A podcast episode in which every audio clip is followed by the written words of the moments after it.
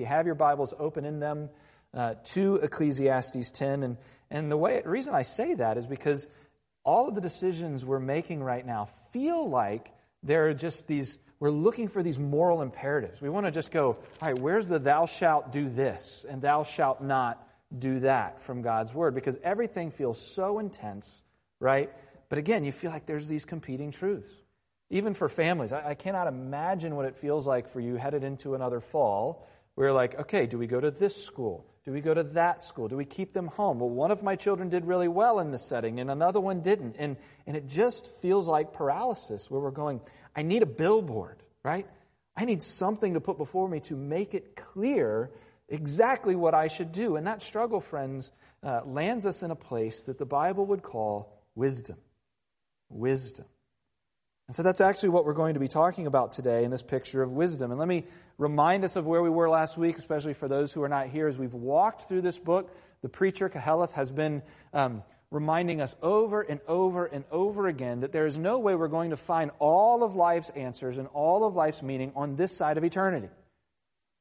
Last week we talked about the three hammers that God uses to loosen our grips on thinking that that is actually a possibility. We talked about things like death, and chance and fickle people. In fact, one of the aspects that we talked about was uh, with regards to fickle people. We talked about this poor man in a teeny city who was being attacked by a larger, stronger army, and he delivered the wisdom that would deliver the town. And guess what happened? Right? You would think they would throw this man a parade. They ended up forgetting about him.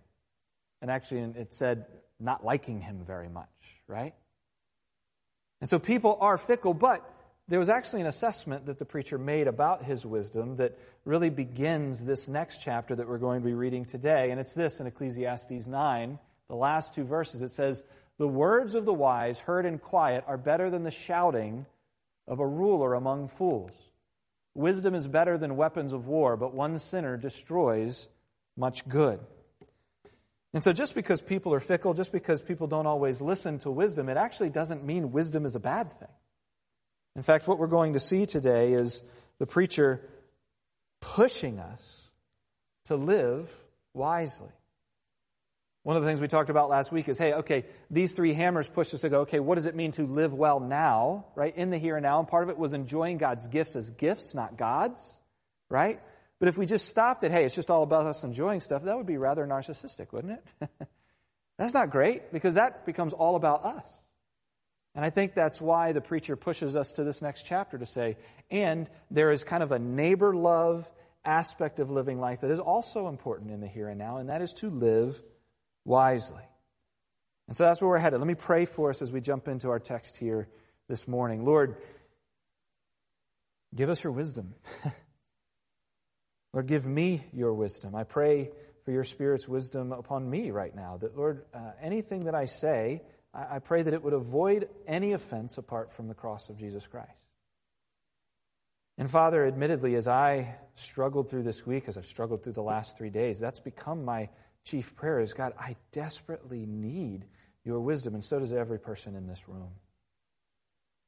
So, Father, would you just meet us? Here for these next 20 minutes or so with your eternal wisdom. Help us to trust you, to sit under your word, and to respond this morning. We pray these things in your name. Amen. All right, so we need to start before we dive into chapter 10. We need to put a primer on wisdom. You know what a primer is? It's, you know, you put up a new piece of drywall, and before you start painting it, you've got to put some primer on it, right, for the, for the paint to actually take. And so we don't often, or I don't often, preach through wisdom, so we need to define our terms just a little bit and understand the context uh, in which we're coming out of. So the first thing is uh, just a tagline I will say somewhat often to remind us of is that what is true always comes before what to do. What is true always comes before what to do. And I say that because anytime we get into a highly practical um, section of Scripture, we can fall into this lie of thinking, okay, if I don't do this, God won't love me, He won't accept me, I've got to be perfect and perfectly wise, and we'll just feel the anvil hit us. And even this, in this book, in Ecclesiastes and even other wisdom literature and Proverbs, it was in the Old Testament given into the context of people who are already God's people. And so God is saying, What is true of you are you are my people. And what he would say to the New Testament church is, Hey, if you've placed your faith in Jesus, you are mine. You are my son and my daughter, and your standing is not impacted by how wisely or foolish you live. However, what to do is also important. We're not just let off the hook and say, okay, now go live however you want, but God is saying, my desire for you, and we'll talk about why this is valuable, is to live wisely. But don't confuse that order.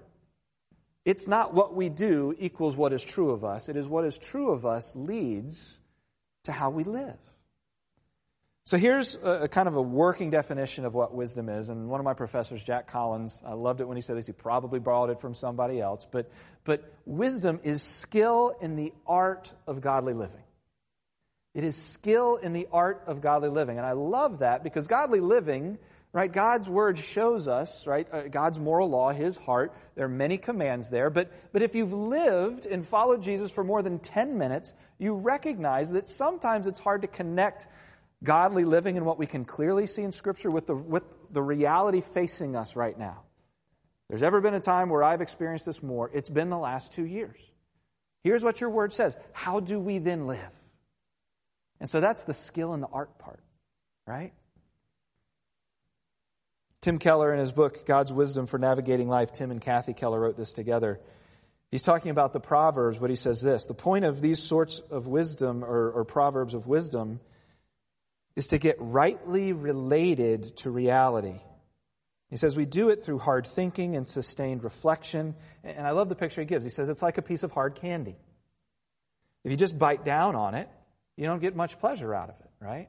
Or you might just break a tooth. Instead, we meditate on it, and the sweetness and the insight eventually comes. But it's work, right? But he goes on to say it's not just thinking and meditating, but it's, but it's how we actually get through daily life. Okay, we've thought and meditated, and then here's the situation. How do we then apply it? It's discerning how to make the right choice, even where there is no moral law telling us exactly what we are to do in the moment. And so, as we struggle through wisdom, there's a couple things we need to understand for this primer. First, it's the source of wisdom. The source of wisdom. We're, we're going to jump pretty quickly through these things, but, but let's first talk about the source of wisdom. Proverbs, and this is going to be our companion passage for this first point, says, The Lord gives wisdom, from his mouth comes knowledge and understanding.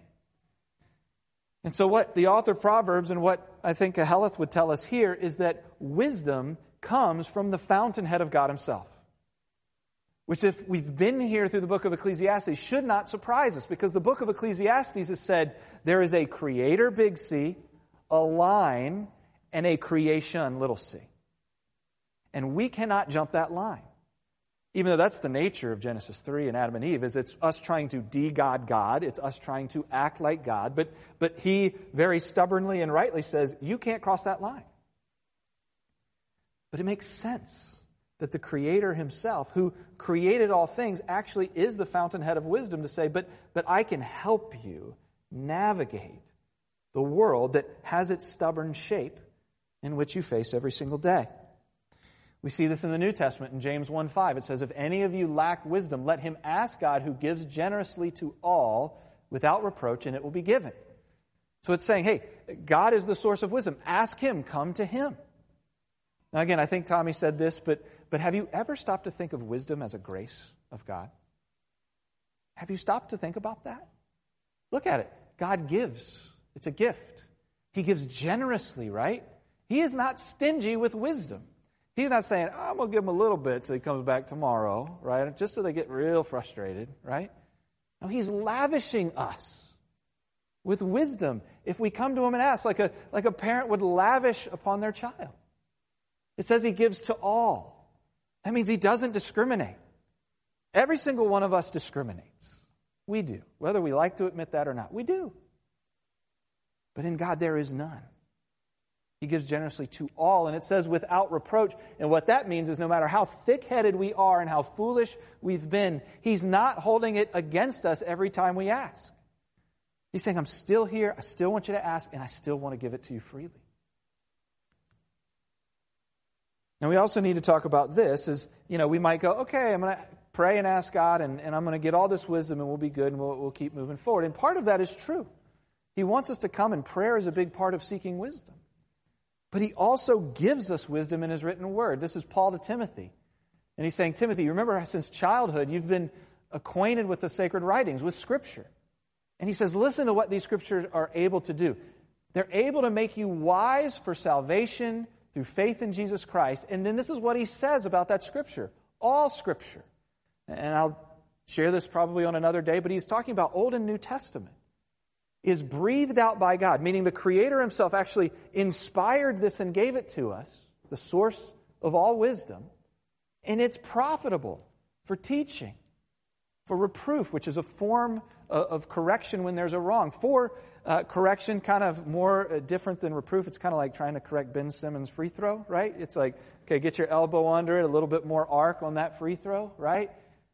For training in righteousness, that the man and, and woman of God may be complete and equipped for every good work.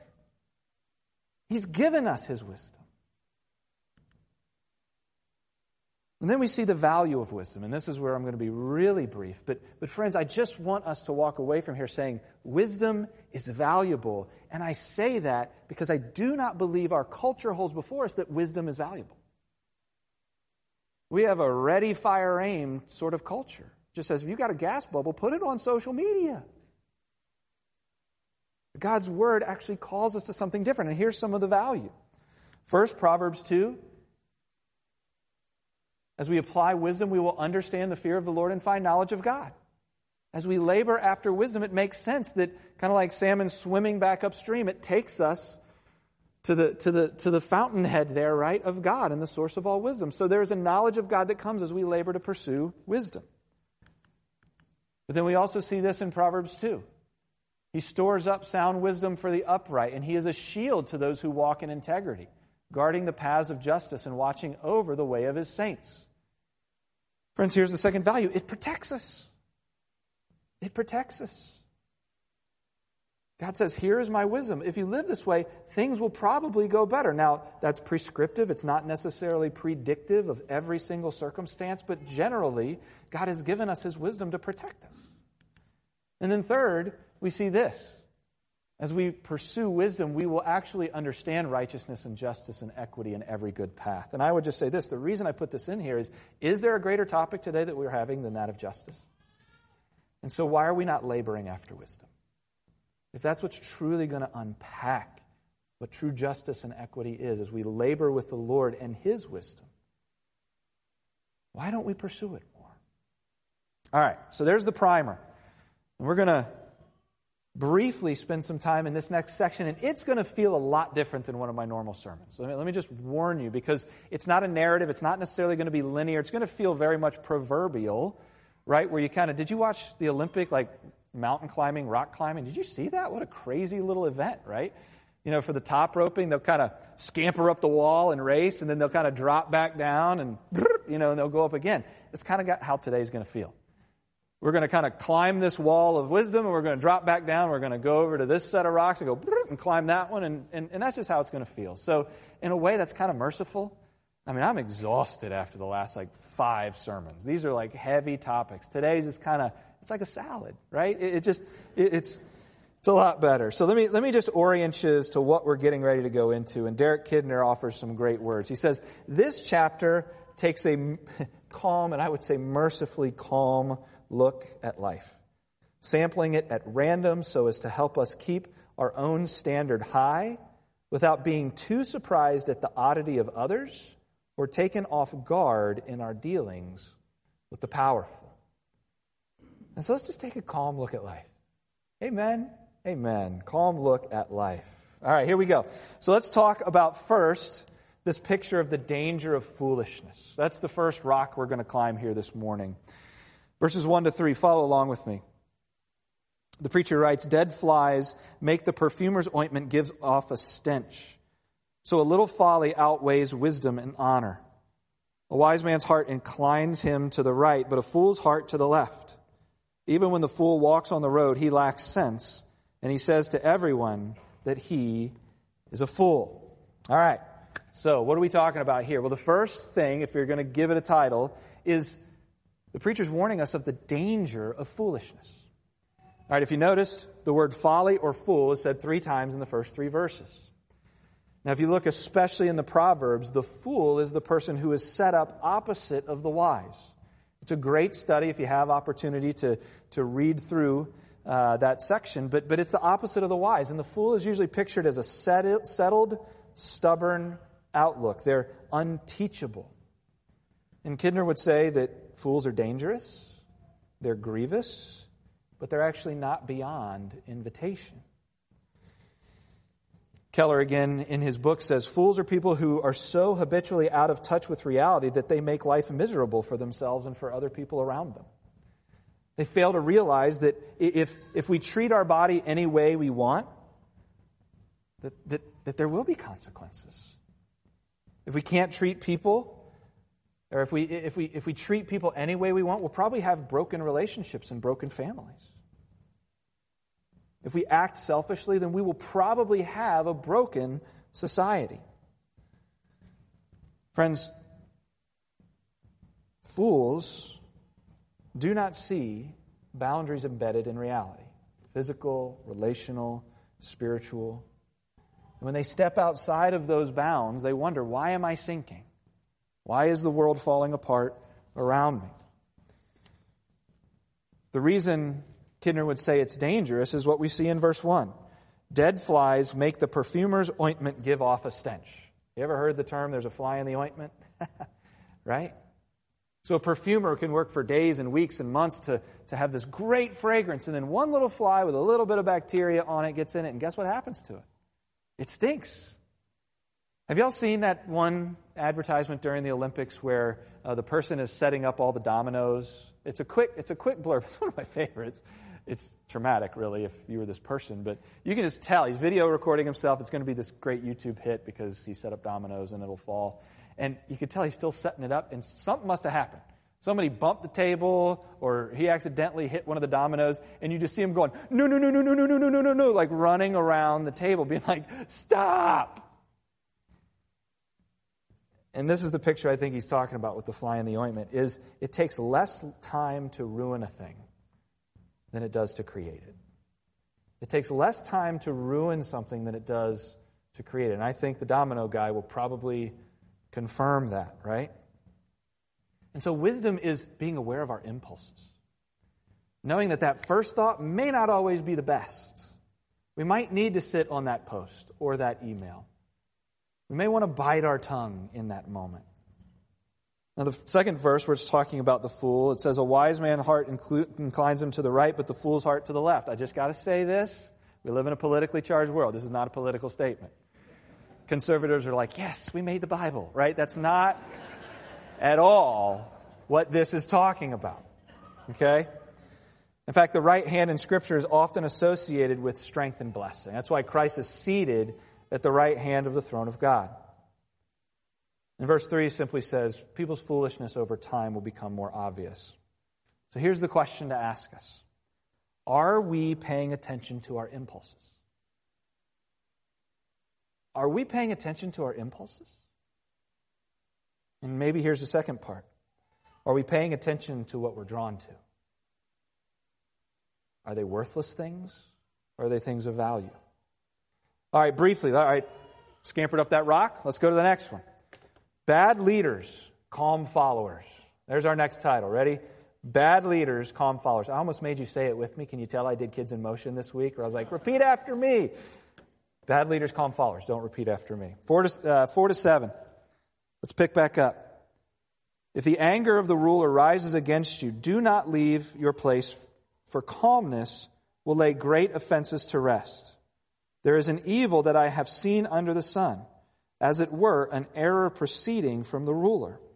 All right, so we're back to rulers. Eh, you know, the preacher won't let us go when it comes to our understanding of, of rulers and, and what it means to live under bad leadership. But essentially, what he's doing here is he's, he's showing us what life should look like under a foolish autocratic leader. As much as we don't like our leaders in our culture, we just have no clue what it's really like to live under an autocratic leader. Here's the preacher's admonition to us as he said, Hey, when people are ruling foolishly, Don't be quick to, it says, leave your place or abandon your post, for calmness will lay great offenses to rest. He's kind of saying just take a deep breath. When your leaders are a mess, which is quite often across the board, across the millennia, calm down. Don't abandon your post so quickly. Again, go back a few sermons if you want to hear, okay, what do we do with X, Y, and Z, right? We're not going to repeat that. But, but I just think in our day and age, it's worth saying, hey, as we experience bad leaders, wherever that may be, wisdom means, hey, uh, what does it mean to be a calm follower? Still standing for integrity, so on and so forth. But, but are we even asking that question? God, what does it look like for me to be wise here and to be a calm but righteous follower? All right. That rock's done. 12 to 14. Ready? Words and their source. And I think this might be the last place we go for time's sake. But here's 12 to 14. Says, The words of a wise man's mouth win him favor, but the lips of a fool consume him. The beginning of the words of his mouth is foolishness, and the end of his talk is evil madness. The fool multiplies words, though no man knows what is to be. And who can tell him? What will be after him? The toil of a fool wearies him, for he does not know the way to the city. So, friends, what this section is really pushing us towards is to consider the wisdom of our words and really the source of where our words come from. Verse 12 gives us the positive picture of our words that the words of a wise person in their mouth wins them favor. Subtext in the Bible or a footnote might say grace. And so, a wise person's words, and you know these people, don't you? They just tend to be gracious and kind, not constantly picking a squabble. And some would interpret this as it becomes their grace. It becomes grace that ends up being shown to them. But then you have verse 13. The beginnings of the words of his mouth is foolishness sorry, the second part of 12 is the lips of the fool consume him, but the beginnings of the words of his mouth are foolishness. And so eh, this is pushing us to consider that when we hear the words of the foolishness, it's not just words. It's actually an overflow of what's coming out of their heart. The words of a foolish person come from a foolish heart. It's very similar to what Jesus says in Matthew 12. It says, You brood of vipers, how can you speak good when you are evil? For out of the abundance of the heart, the mouth speaks. You know, so often, it's my temptation to say, oh, I'm sorry I said that to you, it was just a bad day. No, no, that bad day just squeezed the tube of toothpaste, and what came out of my mouth was what was already going on in my heart. If I'm complaining constantly, then my heart is that of a discontent complainer. If I'm gossipy, you know what's that, that is? It's, it's my self righteousness coming out of my heart. And friends, these words aren't benign. You see how it ends in 13? The end of his talk is evil madness. James 3 says it well. Consider the spark that a tongue can begin, where it sets this great blaze, bigger than the blazes in California that are fogging up the skyline in New York City. When we just go, I'm just going to post something, whatever I feel. Or I'm just going to say to this person, you know, speak my mind. It could be a spark that could eviscerate so many things. Friends, can I just call us and encourage us towards wisdom with our words? to consider that what we say matters. I'm going to skip over a whole mess of stuff and just come to the end as we move towards communion. We just scratch the surface of wisdom here, right? And I would say if you want something to keep working through wisdom in the Proverbs and Ecclesiastes and some of 1 Corinthians, I, I would commend to you Tim and Kathy's book, uh, The Wisdom of God. Um, I forget what the subtitle is, but, but anyway, it's basically on the book of Proverbs, but it is just uh, very easy to digest and remarkably challenging and theologically wise. But, but, but let me just say this. Some of you may be saying, okay, so how do I then get wisdom? And, and I'm going to lean on one of Tim's categories here as well, where he says we need to embrace the paradox. We need to embrace the paradox. Proverbs 2 actually held before us a paradox. Proverbs 2 tells us to search for wisdom like a treasure. But then it also says wisdom is a gift. That's a paradox, right? So we gain it by searching for it, but we can't truly have it unless we receive this gift. And friends, this is a paradox that is throughout the rest of Scripture. Philippians 2:12 calls us to work out our salvation with fear and trembling, but immediately adds, "For it is God who works in you to will and to act in order to fulfill his good purposes." Isn't that fascinating? Isn't that frustrating, right? We can't just get there on our own. We have to actually rely on a gift of God to provide it for us. And here's the good news as we head towards communion that gift has actually come to us in the person of Jesus Christ. Let me read to you this passage in 1 Corinthians 1. For the word of the cross, what this meal is representing, is folly. It's foolishness to those who are perishing, but to us who are being saved, it is the power of God. Do you know why it says it's foolishness? He goes on in this passage to later say, hey, he talks about one group of people, the philosophers, who goes, yeah, this is foolishness to them. Why? Because they think, well, we can just sit around and debate all day and come to the conclusion ourselves. And what Jesus' arrival actually says is, no, ultimately you cannot. You must rely on this suffering servant to be your wisdom. And it says it's foolishness to the Jews. Do you know why? Because the Jews thought that the true wisdom was going to manifest itself in this great king and ruler who was powerful, not one with a crown of thorns that was nailed to a cross. But do you know what God says about receiving that sort of wisdom? It says, Because of him, we are in Christ Jesus, and he became to us wisdom from God, righteousness and sanctification and redemption for every boneheaded, foolish, and rebellious move we have ever made. And friends, that's the meal we're coming to this morning. As we come to the table this morning, I want to just encourage you. This meal is for anyone who has placed their faith in Jesus Christ and they've professed that faith in this or another gospel and Bible believing church. But I also realize that there's many of you who are here, maybe from Kids and Cubs in Motion, you go, we're just trying to figure out this whole God thing, right? And I just want to say, I'm really glad you're here. But I would encourage you not to take of this meal because it represents you saying, This is what I actually believe. And if you don't believe that yet, I would encourage you, hey, let us walk alongside of you to articulate the beauty and the wisdom of the gospel and to walk with you that you may actually lay hold of that wisdom yourself. Let me invite anyone who has professed faith in Christ to take this moment to also evaluate your heart and say, Lord, where have I been a fool? Where have I been a fool? And to confess that to Him.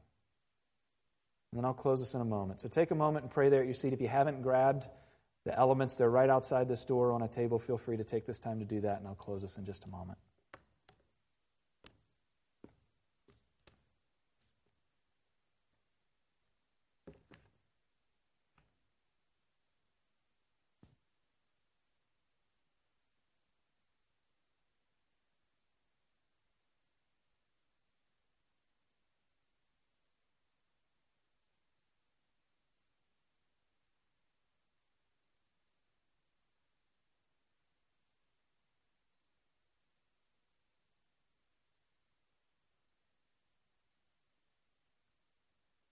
Well, Lord Jesus, in a way, as we read our word, you, Jesus, tell us that those who build our lives on you are wise. And those who build elsewhere, we build on sand, and it is foolishness. And I'll admit my modern sensibilities were offended as I thought of your word actually daring to call me a fool. But Father, your word tells us that by nature,